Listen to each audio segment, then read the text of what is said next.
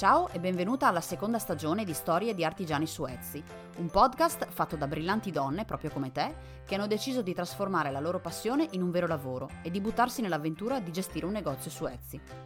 Io sono Antonella Sperandio e con l'aiuto delle mie ospiti, a giovedì alterni, ti daremo consigli, ti racconteremo i segreti, il dietro le quinte, le difficoltà ma anche i successi, per darti di Etsy una visione dall'interno, un punto di vista vero e sincero. In questa nuova stagione con una novità, le interviste si alterneranno tra artigiane ed esperte in vari settori, che porteranno la loro esperienza e il loro sapere per aiutarti ancora di più nella gestione della tua attività online.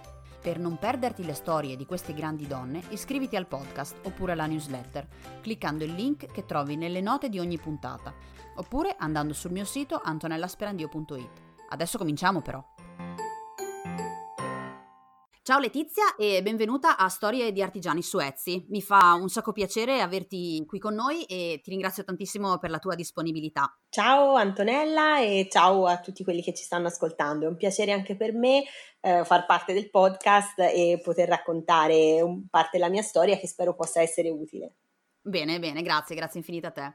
Allora, io ti seguo già da un po' e trovo che tu abbia organizzato il tuo business davvero bene, nel senso che eh, hai un negozio, hai un sito, eh, un blog, insomma, mm, un business a tutto tondo. Partiamo però dall'inizio, perché immagino che non è che ti sei svegliata una mattina e hai trovato tutto pronto e, e sei partita. Quindi ci racconti chi sei, che cosa fai e il tuo percorso per cui sei arrivata ad avere un business così completo partendo da un negozio su Etsy. Sì, allora io appunto appunto sono la, la mente, le mani e un po' tutto perché faccio quasi tutto da sola dietro al progetto di Mamaglia.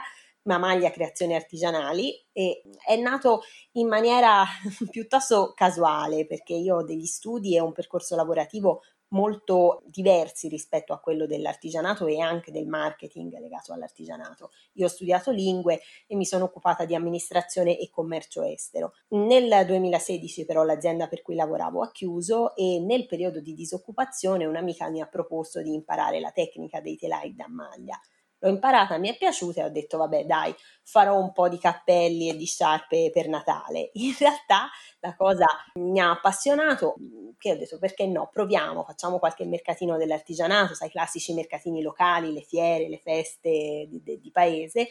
Il prodotto è piaciuto, ho aperto la pagina Facebook, da lì poi sono partiti un po' tutti i pezzettini, io amo scrivere, quindi ho aperto un blog che poi è diventato un sito condominio, il negozio Etsy per proporre i prodotti non più soltanto fisicamente ai mercatini ma anche online, la pagina Instagram e così via, la newsletter, un po' tutto si è andato a, a comporre, tutto il puzzle di Mamaglia si è andato a comporre, a comporre in questo modo. Ok, e quindi fino ad arrivare al negozio molto ordinato che hai adesso. Ecco, una delle cose che, che, mi piace del tuo negozio è proprio la coerenza, cioè hai un tuo prodotto distintivo che si capisce molto che è una linea fatta da te e per cui sei conosciuta. Intorno a quel prodotto lì ne hai poi creati altri, però sempre in linea con quello lì che ti contraddistingue. Quindi ti chiedevo, tu hai fatto uno studio sul tuo target o, o ti sei buttata così della serie proviamo se questo funziona oppure no? Allora, all'inizio sicuramente è stato tutto un po' casuale perché quando ho cominciato facevo cappello, calzino, borsa, ho fatto un po' di tutto, però eh, lo studio sul target è qualcosa che è venuto in maniera quasi naturale, nel senso che ti accorgi subito ai mercatini fisici immediatamente perché quando vedi che l'80% della clientela guarda un prodotto e l'altro viene lasciato da parte, evidentemente funziona meno, uno funziona meno dell'altro, ma anche su internet perché se le cosiddette iterazioni, il, le risposte, le domande sono tutte su un prodotto, capisci che, che uno funziona più dell'altro. Quindi bisogna anche fare delle rinunce, è un lavoro che a volte dispiace perché dice pure mi piacerebbe fare anche eh, le, le, le, buste, le borse, i calzini, mi piacerebbe fare un sacco di oggetti, ma in realtà è importante secondo me per un artigiano che lavora su internet ehm, avere una certa coerenza, un prodotto non tantissimi perché si fa confusione, un negozio Etsy dove ci sono tantissimi prodotti di categorie diverse è un po' confusionario e lo stesso vale quando si fa un mercatino, perché su una bancarella troppi prodotti diversi secondo me fanno un po' fare confusione al, al cliente. Quindi ho selezionato per quanto riguarda i prodotti invernali i cappelli, le fasce e sciarpe scaldacolli, tutti molto, a me piace la, la consistenza io la chiamo materica di questi oggetti perché mh, mm, sono lavorati a punti grossi, che è una caratteristica della lavorazione con il telaio da maglia, che ho riportato poi anche nei prodotti estivi, quindi non soltanto nelle sciarpe di cotone e nelle, nelle cuffiette di cotone, ma anche nei gioielli, collane, gioielli molto semplici ehm, e braccialetti. Il punto in comune di tutti questi oggetti sono, oltre alla lavorazione che è la stessa, anche i materiali. Io cerco un po' per attenzione all'ecosostenibilità e all'ambiente. E un po' perché vengo da una città che è Prato che nei, in, in, tutto il Novecento si è distinta per il riciclo e la rigenera- rigenerazione dei tessuti e quindi eh, io lavoro molto con questo tipo di materiali, sia la fettuccia di, di riciclo che sono scarti tessili nobilitati, il cotone rigenerato che ora arriva con la collezione primaverile, ma anche la lana, il cashmere rigenerato, è proprio una caratteristica a cui do molta attenzione e ho anche la fortuna di trovarli con facilità perché è un punto di forza della mia città, il lavoro sul, sul filato rigenerato. Quindi c'è coerenza, adesso ci studio, ci faccio molta attenzione, all'inizio è stato un po' per caso, perché appunto ti dicevo, vedi che un prodotto non lo considera nessuno e quindi vuol dire che non è in linea, non funziona. Poi ci sono anche i prodotti su cui si lavora perché ti accorgi che un punto funziona meglio dell'altro, è più adatto a quel prodotto, quindi c'è tanto studio dietro, difficilmente proprio casuale, ecco. Ok, sono assolutamente d'accordo sul fatto di scegliere, sul fatto che poi anche il tuo target ti dà una risposta in base alle certo. loro preferenze ed è totalmente percepibile. Questo però ti dà anche modo, come dire, di fare le tue valutazioni anche in termini di tempo, perché il tempo per la produzione si accorcia sempre di più e quindi immagino che la tua selezione sia dovuta anche a quello, oltre che a ciò che ti indica il tuo target. Ovviamente hai concentrato gli sforzi su una cosa che funziona. Esatto, esatto, perché all'inizio finché vendi a mamma, a zia, all'amica di mamma, all'amica di zia, ti puoi permettere anche di fare, eh, di, di fare un po' di tutto, tanto fai due prodotti alla, alla, settimana con calma, con comodo. La cliente mamma non la perdi anche se ci metti una settimana in più a produrre il prodotto. Quando però ti proponi ad un, ad un pubblico sempre via via più ampio, sono valutazioni da fare assolutamente perché il rischio di fare un prodotto che ci vuole troppo tempo a produrlo, troppo materiale, il costo non copre, perché poi c'è da ragionare anche, c'è tutto quell'aspetto lì anche, ragionare sul, sul prezzo da fare. Quindi eh, anche il tempo di produzione è importantissimo, non si può, come dire, far vagare troppo la fantasia, la creatività che è bellissima, ma bisogna cercare di incanalarla un pochino quando da, dal hobby, dalla passione, dal lavoretto per la mamma e per la zia si passa a qualcosa di un pochino più professionale. Esatto, no, sono totalmente d'accordo e capisco che tu abbia dovuto fare una scelta in, in, questi termini ed è esattamente quel che è necessario fare anche secondo me per ottimizzare gli sforzi, diciamo. Certo. Il fatto che poi tu abiti in una, in una zona che è così ricca e ha così una storia per quanto riguarda i materiali che tu usi, questo fa anche sì che tu sia riconoscibile anche per quel tipo di lavorazione lì e l'attenzione che tu hai deciso di mettere nel, nel tuo prodotto. Quindi vedi che alla fine è proprio una cosa distintiva, hai, hai scelto proprio una linea chiara che ti caratterizza. Sì, sì, ecco, questa è stata proprio una scelta eh, diciamo anche naturale perché eh, sin dall'inizio quando mi sono messa a cercare eh, gomitoli perché le prime volte li compri in merceria poi c'è da fare appunto anche un ragionamento sui costi sulle quantità che ti servono. Quando ho cominciato a vedere le aziende, frequentarle, ehm, questa, queste radici diciamo, della, della, città sono prepotentemente venute fuori, quindi non potevo fare altrimenti, sia per una questione anche prettamente di comodità perché li trovo più facilmente, posso andare in azienda, toccare il materiale, vedere il colore invece che comprarli da internet e secondo me questo fa la differenza, ma anche proprio perché di questi tempi secondo me l'ecosostenibilità è qualcosa su cui c'è sempre maggiore attenzione e a cui è importante dare, dare visibilità. Sono contenta che tu l'abbia detto perché sì, anche io sono una fervente sostenitrice di, di, questa, di, questo concetto. Bisogna che un po' tutti, da tutte le parti, ci mettiamo un po' di attenzione perché altrimenti, non, non so tu, ma io per i miei bimbi la vedo veramente... Sì, perché... Non, non proprio rosea. Ecco. No, ma assolutamente. Non si può negare il cambiamento climatico quando a febbraio eh, si può andare fuori in, in, maniche di camicia, quindi... Mamma mia, non, eh, non me lo dico che mi viene già male. Eh già, ecco, eh cioè io mi trovo costretta a anticipare la collezione primaverile perché la lana comincia a fare specie in questo periodo, comincia già ad essere caldo, ma non è normale perché siamo a febbraio, insomma. No, esatto, esatto, sono molto, molto d'accordo. Anzi, grazie che anche tu ci metti un occhio anche su questo aspetto che secondo me invece dovrebbe essere molto, molto più valorizzato. Sì, sì, io faccio, faccio tanta attenzione a questo nel packaging, che cerco sempre che sia riciclabile, la plastica la evito quanto più possibile. Avevo iniziato ad utilizzare per esempio i pomponi in pelo sintetico, ma via assolutamente, li faccio di maglia, io di lana, cioè piano piano anche da questo punto di vista ho cercato di uniformare un po' tutti i materiali che utilizzo, sia perché è qualcosa in cui credo io personalmente, cui faccio molta attenzione, ma anche perché, ripeto, mi sembra che sia indispensabile, soprattutto pensando alle generazioni future. Quindi. quindi non è così utopico pensare che dove si può risparmiare si può fare senza ulteriori costi o ulteriori perdite di tempo nel, nel processo di produzione.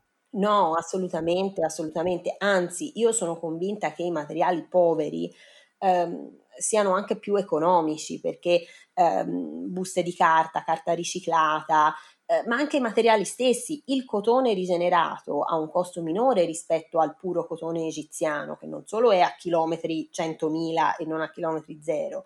Ehm, ma è anche più costoso, quindi insomma eh, mi sembra che sia una scelta piuttosto semplice da questo punto di vista. Certo, esatto.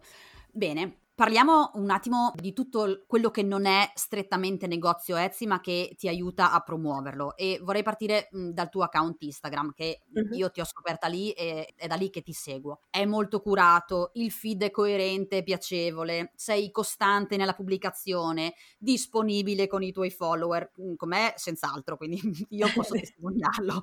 Quindi come, come, ti organizzi per riuscire a gestirlo, ad esserci sempre, eh, a riuscire a produrre, a mettere le cose comunque sul negozio? Ci, ci sveli questi segreti?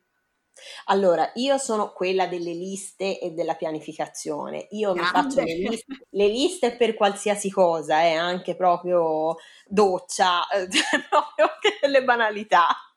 Io mi faccio tutte le liste capisco perfettamente cosa intendi. Sì, sì. Quindi mi, mi pianifico, sempre, pianifico sempre molto, ma anche perché quando non ho pianificato è successa una tragedia e anche pianificando i, i, mesi per dire di super lavoro, che sono quelli di novembre, dicembre per un artigiano fondamentalmente, i, la matassa si perde lo stesso un po' perché eh, ti capitano sempre più ordini, eh, ti capita la richiesta particolare, quindi mh, la pianificazione io ho visto che è fondamentale. Io tendenzialmente eh, alla metà del mese faccio un planning per il mese successivo di un po' quello che voglio pubblicare, quando ti parlavo prima di anticipare la collezione primaverile, perché poi sì, si pianifica, però bisogna un po' anche controllare queste cose. Per esempio, questa stagione calda, appunto, mi ha portato a eh, pensare di anticipare un po' la collezione della primavera e presenterò le prime cose i primi di marzo, quindi l'imprevisto c'è sempre, la variabile impazzita non, non si può prevedere. Però io pianifico molto, quindi per quanto riguarda Instagram, per esempio, per quanto riguarda il feed, eh, c'è bisogno di non proporre troppe foto uguali insieme, quindi magari non tutti i cappelli, poi tutte le fasce, quindi per variare un po' io mi faccio le prove prima su quello che ci sta bene e non ci sta bene e, ehm, e, diciamo che appunto facciamo un esempio alla metà di gennaio mi programmo più o meno quello che voglio pubblicare a febbraio lasciando anche eh, un po' di libertà alla creatività perché magari vedo fuori vedo una bella immagine fotografo un monumento un'opera d'arte una foto buffa e ho voglia di pubblicarla la pubblico però ecco cerco di dargli una coerenza ragionandoci prima perché se si va a caso poi è molto facile fare confusione, dimenticarsi di un prodotto, dimenticarsi di una descrizione. Se si vuole cercare di dare coerenza al proprio profilo e ai prodotti che si vendono, lasciare tutto al caso è difficile e si vede poi perché insomma anche le foto devono avere una, una certa coerenza. Un,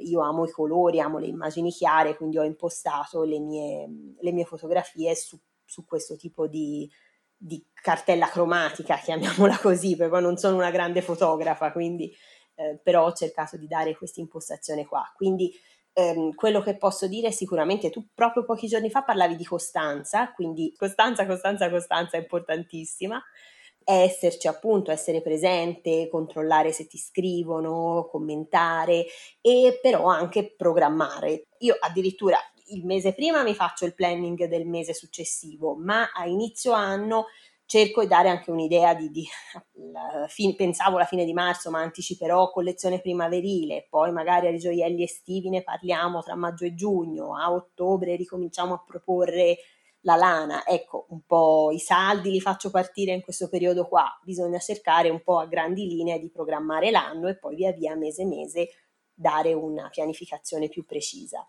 Mi trovi assolutamente d'accordo su questo aspetto anche perché per la mia esperienza, la mia impostazione, una pianificazione che ti aiuti durante il corso dell'anno, che però lasci spazio comunque all'imprevisto, ci deve essere anche perché ti aiuta, come dicevi tu, a mantenere una coerenza nella comunicazione e anche a sapere che stai correttamente promuovendo tutti i tuoi prodotti nel momento giusto e quindi insomma capisco benissimo, sono, sono super d'accordo con questo aspetto. Ecco, una cosa che io ho visto proprio sul tuo account Instagram e, e che è una domanda che spesso mi fanno le ragazze con cui parlo è che tu sei finalmente riuscita a impostare lo shopping su Instagram, cioè la possibilità eh, di taggare i tuoi prodotti e indirizzando direttamente chi ci clicca al negozio Etsy. Allora, sì. so che ci sono dei tecnicismi particolari per riuscire a, a, farlo. Tu l'hai configurata, hai avuto difficoltà particolari a impostarlo o è andato tutto liscio? Ma guarda, io non ho avuto difficoltà particolari anche perché non sono una grande smanettona, quindi io ho impostato prima la pagina Facebook come business. Lo stesso ho fatto con la pagina, con il profilo Instagram, non è richiesto per questo, almeno al momento in cui l'ho fatto io, non era richiesto la partita IVA, ma credo che questo non sia cambiato. Quindi non è necessario avere un proprio e-commerce o essere un'azienda. Tra l'altro, postare il profilo come business permette di accedere anche a una serie di dati statistici che sono molto importanti sull'anagrafica del, delle persone che ci seguono, gli orari in cui interagiscono maggiormente con i nostri post, quindi questo poi ci aiuta anche a fare tutta quella programmazione che dicevamo prima. Però ecco, tornando a questo, io ho impostato um, come business sia la pagina Instagram che la pagina Facebook. Su Facebook c'è la possibilità di uh, allestire una vetrina. La vetrina non è altro che appunto una bacheca di prodotti, si inserisce un'inserzione con la fotografia e il link a un, un e-commerce. Io personalmente metto il link al mio negozio Etsy, ma vale qualsiasi altro marketplace o e-commerce personale. Eh, a quel punto, quando io vado a taggare sia su Facebook che su Instagram, Instagram il prodotto, mm, facciamo un esempio, scaldacollo bianco, chiede di taggarlo esattamente come ci fa taggare gli amici sulle foto, si possono taggare i prodotti. Io vado sul mio scaldacollo bianco, lo taggo come scaldacollo bianco e mm, mi permette sia da Instagram che da Facebook di cliccarci sopra e andare direttamente al, all'inserzione sul negozio Etsy. Però ecco, è un passaggio abbastanza semplice, dal momento in cui si imposta come business sia la pagina Facebook che Instagram, poi c'è la vetrina e quello che viene inserito in vetrina automaticamente può essere taggato sulle immagini. Ok, quindi tu sei riuscita a configurarlo perché c'erano delle ragazze che mi dicevano che non rispondevano ai requisiti, che la richiesta non veniva accettata, insomma una serie di aspetti tecnici che devono essere soddisfatti perché Instagram metta in comunicazione appunto il catalogo creato su Facebook sempre con una pagina. Però come tu sei un esempio pratico del fatto che la cosa si possa benissimo fare e funziona, ecco. Sì, sì, sì, io l'ho fatta e tra l'altro funziona anche in termini di clienti che vanno effettivamente a visitare l'inserzione su Etsy. C'è un termine tecnico che ora non mi viene in mente. Ecco, infatti l'altra domanda che ti volevo fare era proprio questo, cioè quindi per te funziona questo collegamento, vedi che hai dei riscontri dalla vendita direttamente su Instagram, anche se è un canale prettamente, come dire, di rapporto, diciamo, piuttosto che vendita non so se soltanto ris- per, per, il fatto che posso taggare i prodotti, però da Instagram, soprattutto nell'ultimo anno, c'è una grande trasformazione di contatti che poi diventano vendite, perché molti mi chiedono il link del negozio Etsy, mi chiedono quali collane disponibili, quali cappelli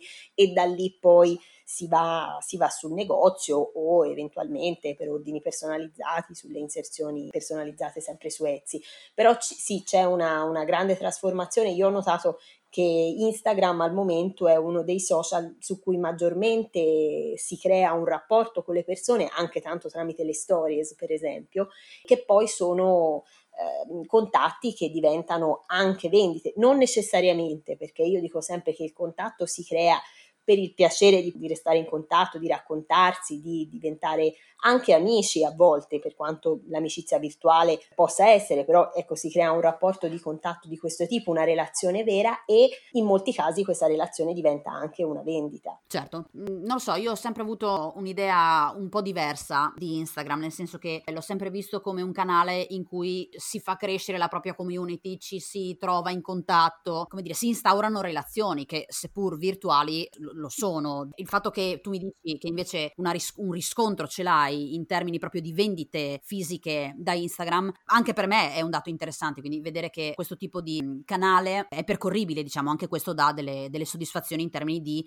conversioni e di vendite. Sì, ecco, conversioni, non mi veniva la parola tecnica. Eh, no, allora devo dire, io non so se è un po' anche per il tipo di comunicazione che io ho, che è molto narrativo, molto molto di racconto anche, di conversazione. Eh, ci sono tante persone con cui instauro conversazioni eh, tramite le stories e tramite le, le immagini e, e, poi da lì in, mo- in tanti casi, non sempre ovviamente, ma anche perché non è l'unico motivo per cui ci si propone che se uno va lì a fare la vendita diretta, stile televendita, dalle nostre parti c'è Riccardo Corredi, non so se posso fare il nome, il classico televenditore aggressivo, poi alla fine si perde anche il contatto. Invece se c'è un contatto, una relazione che cresce, che matura, secondo me poi questa automaticamente in molti casi si trasforma in una vendita, cioè le due cose sono strettamente collegate perché raccogli intorno a te, come dicevi tu, una community che ha anche delle passioni in comune. Io per esempio nel mio blog faccio faccio delle recensioni di libri legati all'artigianato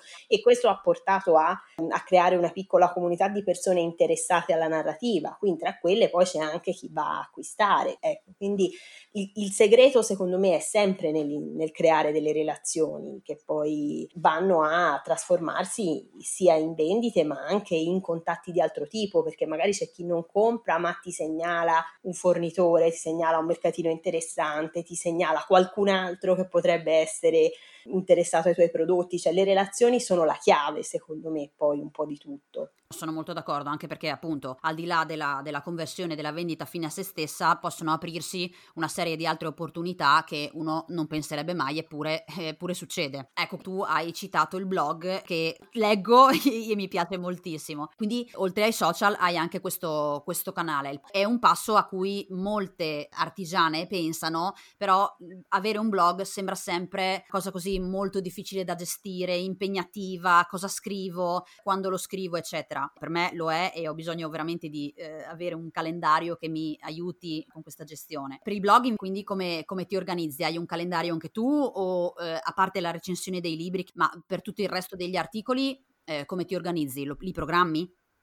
Sì, allora anche lì c'è la lista ovviamente, e, lì la lista è proprio sul lungo periodo, io ho i post programmati al momento, non tutti scritti, ma eh, da scrivere perlomeno fino a, a ottobre, novembre del 2020, quindi oh, vado proprio su, su, ampio raggio.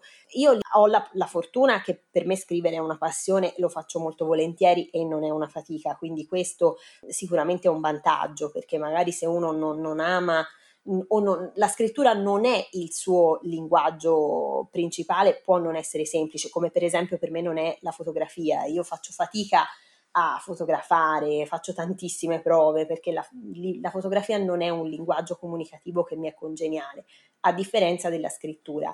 Quindi lo faccio molto volentieri, però anche lì serve una pianificazione, quindi io in un mese ho una recensione, un articolo che parla di consigli agli artigiani, quindi cosa portare quando si va a un mercatino, cosa può succedere, insomma tutta una serie di consigli di questo tipo, un post che invece riguarda eh, prettamente il mio prodotto, un nuovo materiale, una nuova tecnica, non so, un nuovo modello, una suggestione particolare riferita al mondo proprio di, di Mamaglia e invece l'altro, mm, l'altro articolo nel mese, il quarto, è quello che riguarda un po' la scoperta di luoghi legati all'artigianato, ad esempio musei di impresa o musei legati a una tecnica particolare di un territorio. Io ho parlato molto spesso dei musei dei, del tessuto che sono tipici della, appunto della mia città, c'è cioè proprio il museo del tessuto, mostre su telai, fabbriche, eccetera. Quindi eh, tutto questo ha bisogno di una programmazione perché c'è il libro da leggere, il posto da vedere, insomma, le foto da fare e è una programmazione che, come ti dicevo, è abbastanza lunga. Io ritengo che un blog, se eh, scrivere non è un peso, perché se deve essere un peso, un ulteriore lavoro, allora forse non è la soluzione giusta, però un blog può aiutare molto perché intanto sei a casa tua rispetto ai social che domani possono cambiare, cambia l'algoritmo che è l'incubo, il nostro incubo, l'algoritmo di, di Facebook e l'algoritmo di Instagram. E quindi magari cambiano le cose, non ti arrivano più contatti, insomma possono, può succedere qualsiasi cosa, invece il blog è il tuo piccolo mondo dove tu racconti chi sei, puoi raccontare le tecniche, puoi raccontare chiunque, ehm, gli artigiani sono hanno un mondo meraviglioso da raccontare di tecniche, di materiali, di eh, ispirazioni. Quindi a volte quando mi capita che qualcuno mi dica ma io non ho niente da dire, non so cosa scrivere, e invece di cose da dire ce ne sono tantissime perché ognuno di noi ha eh, dei piccoli segreti, de, delle caratteristiche particolari. Quindi secondo me da dire e da raccontare c'è tanto.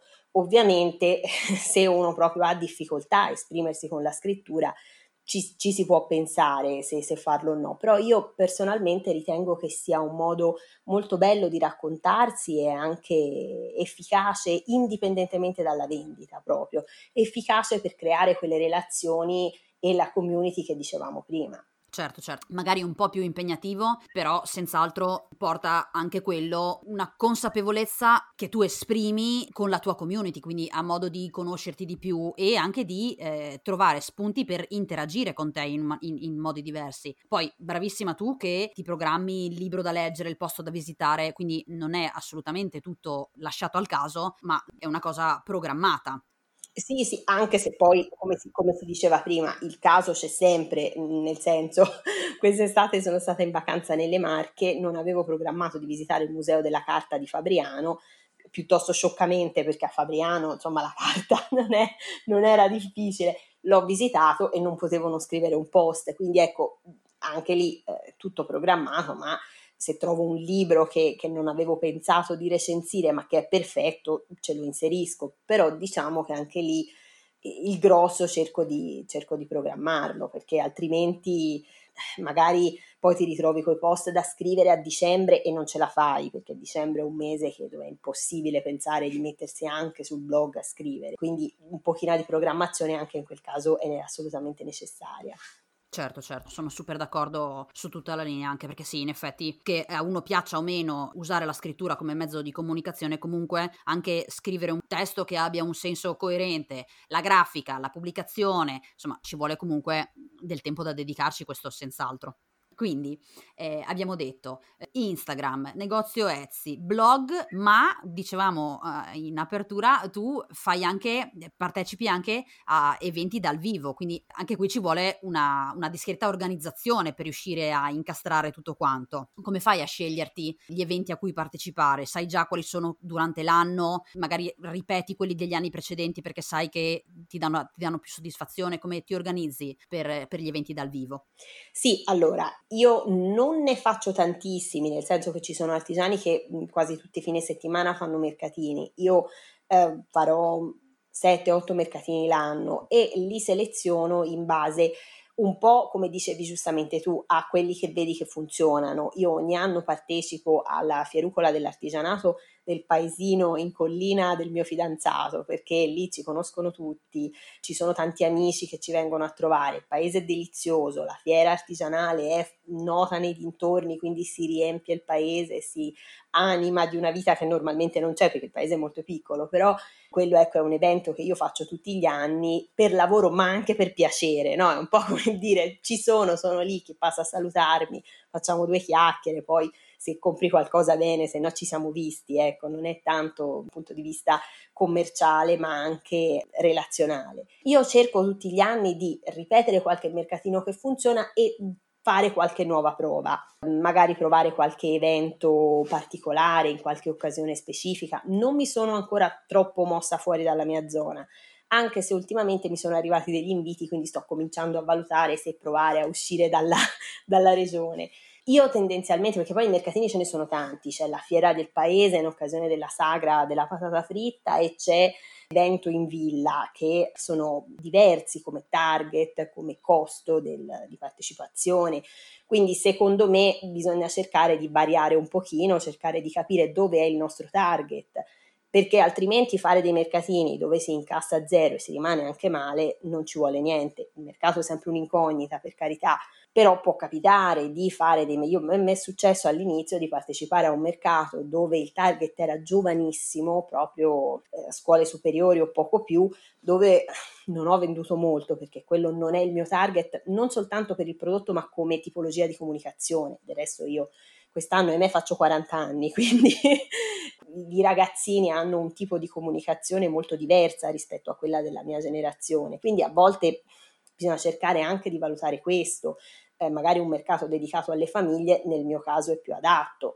Queste sono valutazioni che ognuno deve fare in base al prodotto, secondo me, che realizza, perché ci sono cose che invece vanno fortissimo tra gli adolescenti, allora bisogna cercare di monitorare mercatini o fiere, eventi dedicate a quel tipo di target. Poi bisogna anche un po' provare perché a volte, a volte soltanto provando, soprattutto all'inizio, quando una persona è all'inizio, prova a fare qualche mercatino e vede quello che va bene e quello che non va bene. Ecco, a me a volte capita che mi scriva qualcuno: No, ho fatto un mercatino, non ho incassato niente. È capitato anche a me all'inizio. Ci vuole costanza anche in questo e cercare di non abbattersi alla prima giornata in casso zero perché succede, succede anche nelle migliori famiglie, anche nei migliori negozi.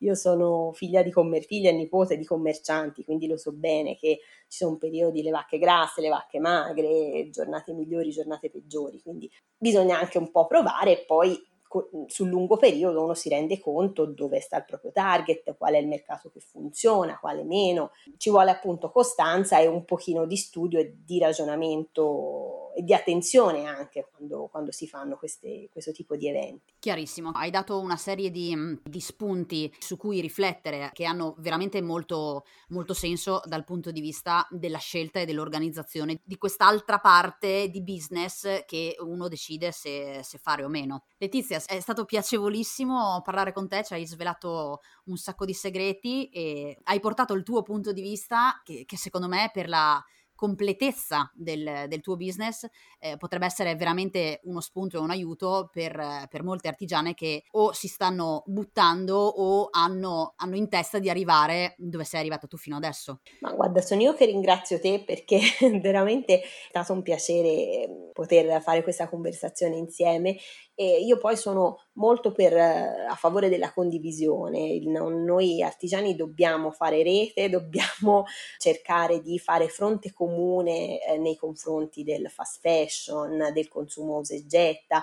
Io lo dico spesso che il mio concorrente non è l'altro artigiano che fa cappelli di lana, perché lui li fa con la sua tecnica, col suo stile, col, con la sua anima, no? Ora sembra un discorso molto sentimentale, però eh, io lo, lo, penso veramente che c'è un pezzettino di noi in quello che facciamo, quindi appunto il mio concorrente non è lui che fa, che fa altri oggetti artigianali, anche se sono simili ai miei o più o meno della stessa categoria, diciamo. Il mio concorrente è tutto quel l'abbigliamento spazzatura, le, le cappelle a 2 euro, i materiali infiammabili con cui vengono realizzati, il lavoro infantile, quella è una concorrenza spietata e negativa fra l'altro. Quindi noi artigiani dobbiamo cercare secondo me di condividere, di fare rete, di, fare fronte comune in questo senso. Quindi per me è sempre un piacere quando posso, per quel poco che so e che ho imparato, condividerlo con gli altri. Qua ci starebbe un applauso qua sotto perché ci sta... No, è, veri- è, verissimo, è super vero. I cappelli a 2 euro di materiale infiammabile, cioè non abbiamo mica detto una cosa da poco, è, è drammatica una cosa del genere. È drammatico, quindi no, va, va benissimo che, che, sia questa la tua mission, se vogliamo parlare tecnicamente. Sì, sì, sì, esatto è molto attuale, si sente che è veramente sentita, che non è messa lì per, per caso e si riflette nei tuoi prodotti, quindi veramente artigiana a tutto tondo. grazie mille, grazie mille. Grazie, grazie infinite a te di questo tempo che ci hai dedicato. Io adesso però voglio assolutamente ricordare dov'è che ti si trova, perché ti si trova in parecchi punti, quindi io nelle note della puntata di questo podcast sicuramente ci saranno sotto tutti i tuoi riferimenti, però ecco, volevo che lo dicessi anche tu così chiudiamo in bellezza, diciamo.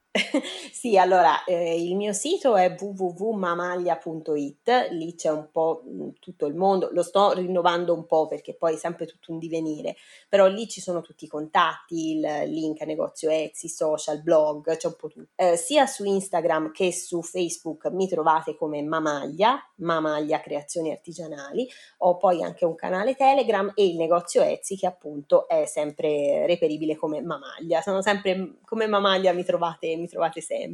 Perfetto, quindi vedi che non ci si può sbagliare, hai mantenuto una coerenza perfetta, direi, perfetta. Bene, Letizia, io ti ringrazio tantissimo di, questa, di questo tempo che abbiamo passato insieme. Ci rileggiamo sui social. Assolutamente, ci, magari ci incontriamo a qualche evento live, per me sarebbe Volentieri. veramente un piacere, anche se siamo un po' distanti. Quindi ti ringrazio tanto, è stato veramente, veramente un grande piacere per me. E soprattutto saluto tutti quelli che stanno ascoltando il podcast. Molto bene, grazie ancora, alla prossima. Grazie. Anche a te, ciao. ciao. Un'altra puntata è finita e un'altra storia raccontata. Io come sempre ti ringrazio per essere stata con noi. Come abbiamo detto con Letizia, nelle note della puntata qui sotto trovi tutti i suoi riferimenti, Etsy Shop e tutti i social. Se poi non vuoi perderti le prossime puntate, iscriviti al podcast che trovi su iTunes, Google Podcast oppure sul mio sito Oppure ancora, se vuoi, registrati alla newsletter per riceverle tutte le puntate direttamente nella tua casella di posta a fine mese. Noi se vuoi ci sentiamo tra due giovedì con la prossima storia di artigiani su Etsy. Ciao!